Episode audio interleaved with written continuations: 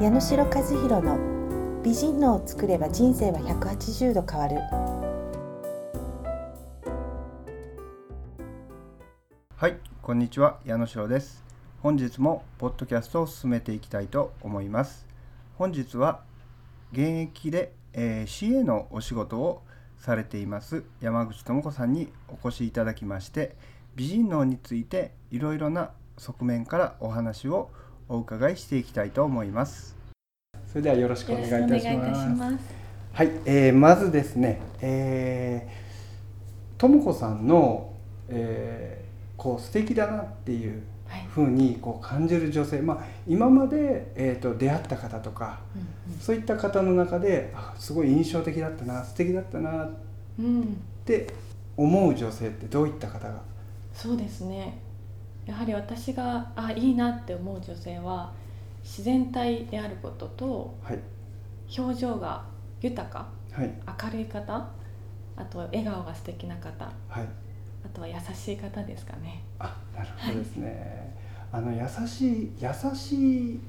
方って、はい、その優しい方の中で、どういった場面であこの方優しいなって感じることがありますかね、うん、なんかそのその人そのもの自体が優しいって感じることってなかなか難しいと思うんですけど、まあ、接していく中で相手のことを思ってやれるとか、はい、相手のことを思って自分が少々ダサいことになったとしても行動できる人とか、うんうん、そういったところに私はなんか素敵だなって思うんですよね。あそうということはその相手のために、まあ、まず相手を思って思いやって、うん、なんかその自分がどう見られるかよりも相手のことを思って行動できたり、うんうん、っていうことができる女性ってね、なかなかいらっしゃらないでしょ？はいはい、そ うそう、ね、やっぱり女性ってこうどうやって見られるかってことにすごい気にしてると思うんですよ。はい、こうすると相手からこうやって見られるかなとかって思うと思うんですけど、なんかそういうのあんまり気にせずにこう相手を中心に行動できて、多少自分がそう変な風に見られたとしてもその相手が良ければいいかなとかって思えると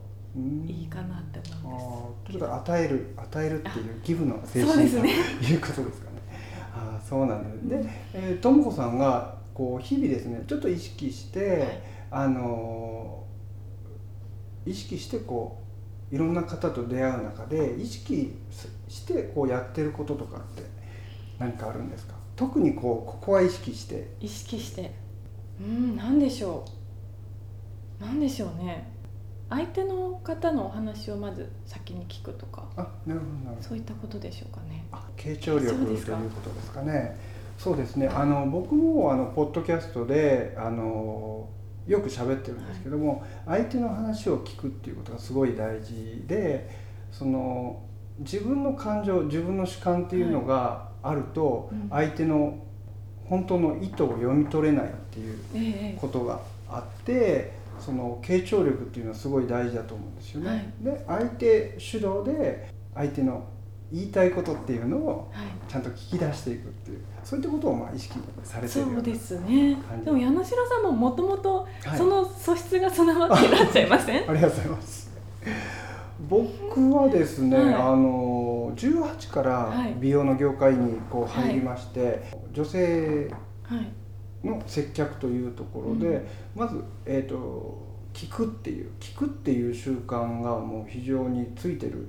ところはあるのかなと思うのと、うん、あともう一つはあの人って脳タイプがあるんですよね。脳タイプ。そう脳タイプ、えーと、はい、右脳と左脳っていうのがまあ2つあって、その中でも、えー、8通り人の脳ってこう生まれた時に、えーと、8通り脳のタイプっていうのが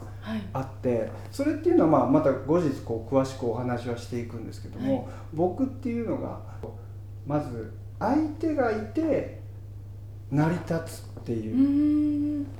脳のタイプなんですけどこううまく伝えるのがちょっと難しいんですけども相手が何かを起こした時に初めてそれに対して、えーと、対応する脳、能力が高いっていう脳のタイプなんですよね。えー、はい、で反対の、えー、タイプでいうと自分発信の人相手は相手じゃなくてもとにかく自分が一番最初に発信したい人っていうのは,、はいはいはい、あのノータイプで実際いるんです、まあ、それはそれで素晴らしいことですけどね。そうそうリーダーシップだったりとか、はい。はいでそういったまあ脳タイプもあったりしてで自分自身はその脳の、えー、特色っていうのをしっかりと分かった上で、そこにコミットして、えーと、生きていくっていうところをまあ意識してたりして、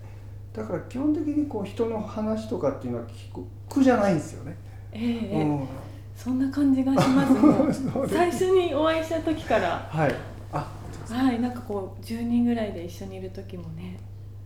矢野代さんがこう皆さんのお話をこう聞いてらっしゃるのがすごい印象的でした。あなるほど、はい、そうですね。あれが結構居心地がいいっていうか楽っていう感じですかね、はい、でまあ話もちゃんと聞いてはいるんですけどね、はい、はい、だけどもやっぱりそういったこう聞く姿勢っていうのはすごい僕も今あの聞いてとも子さんが聞いて確かにそうだなっていうところがすごく多いですね。であとそのとも子さんは、あの恋愛の、えー、お話が結構、はい、あのいろんな角度から恋愛に対してこう、はい、見るあのことができるっていう。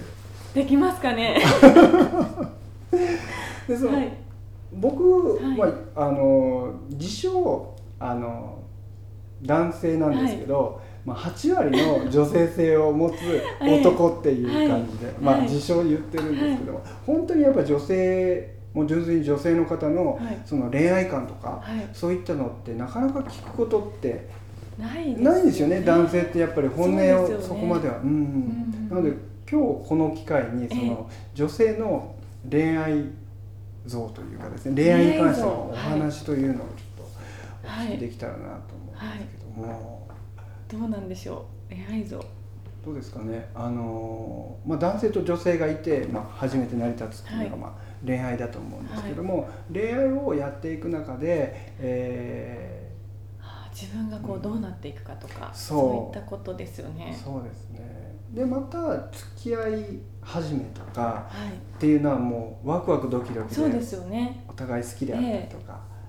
えー、そうですよね、うん、最初はねやっぱ好きで好きでっていうふうにこう前のめりじゃないですけどなっていくと思うんですけどこう付き合いを続けていくとやっぱりなんかその不安とかあるじゃないですか。はいはいはい、でまあさっきもおっしゃってましたけどこの恐れから怒りそうですね。が来ると、うんうんうん、やっぱ相手が自分のことが好きじゃないんじゃないかとか、うんうんうん、そういったことでこう相手に対して素直にそういうことを伝えたらいいんでしょうけど、うん、こう怒りに代わって相手に伝えてしまったりってすることありませんかね？そうですね。あの怒りっていうのが、まあ、根底にはその恐れから来てるっていうのが、うん、脳のこう、はい、構造上あったりするんですけども、はい、あの以前ポッドキャストでお話しさせてもらったのは、はい、そのニュートラルっていうのはすごい大事っていう、じゃあニュートラルっていう。で、えー、恋愛してる女性は綺麗美しくなるとか、えーはい、こう可愛くなるとかっていうことがあるんですけど。よく聞きますよね。でそこで実際に感情にとらわれてしまっては、はい、やっぱりニュートラルを保てないので、うん、じゃあ今の話で言うと感情にこうとらわれる感情に飲まれてしまうっていうところでもし怒りがあったとしたら、うん、それっていうのは根底に恐れがあるっていうことですよね。やっぱりその自分のことをどう思ってるのとか、はい、好きなのかなとか思ったりして、はい、どんどんこう相手のことを責めてしまったりして、はい、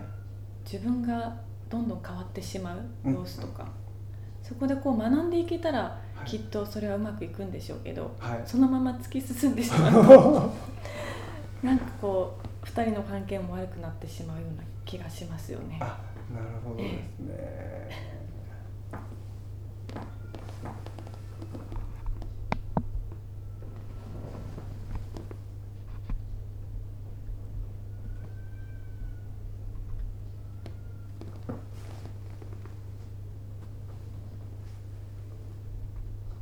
それで、えー、とも子さんの今までの恋愛で、はい。こう恋愛今までこうされてきたと思うんですけどもうその中でこうなんか悲しかったり悔しかったりっていうのはいっぱいありますよね。どういっぱいありますけどやっぱりその自分の思いが伝わらないとか、うん、相手が何を持っているんだろうとかってやっぱ分からないこととか、心がつながらないこととかは一番こう、はい、切ないかなと思います、ね、そういった時ってこう今までこう辛かって苦しかったりとかした時のこう乗り越えるってきた時のなんかありますか？もうその相手にこう求めるのって限界があるなと思ったりしていて、はい、でその恋愛においてすごいこう自分が悲しくなったりそこ別れに集中してしまうと自分の生活までこうちょっと危うくなってしまったりすることって女性多いと思うんですよね。あとこう30代私30代35歳なんですけど、はい、まあ、結婚とか将来とか、うん、そういう不安とかがその相手にこうぶつけてしまったりしてどんどんこううまくいかない人生とかになっていってしまうと思うんですが、はい、その時にその自分自身を自分で幸せにしていくとか自分で楽しいことを見つけていったり、はい、こう自分をこう受け入れていったりっていうことをするうちに、うん、だんだんこう相手ともうまくいくっていう。なるほど。自分は自分でこう好きなことをちゃんと持ってやりたいことをやって、はいはい、その中でまあ、あくまでも人生の主役は自分っていうところで。そうですね、うん、もう相手と自分って結局その相手は自分のものとかってそうしたくなりますでしょ。はいはい。でもそこを考えてると結局そんなことってないと思うんですよ。結婚したとしてもやっぱ相手は相手のもの、うん、自分は自分のものじゃないですか、はい、なのでもうそれはそれとして考えていくとこうなんかこう相手をギュッと縛りつけるとか、はい、自分のものにしたいとかっていう思いがなくなるとどんどんうまくいくのかなと思ったりします。はい。それでは今日のポッドキャストは、えー、この辺りで終わりにしたいと思いますはいともこさんありがとうございました。ありがとうございました。最後まで聞いてくださりありがとうございました。本日の番組はいかがでしたでしょうか？皆様からのご意見ご感想によりより良い番組作りを目指してまいります。それではまた。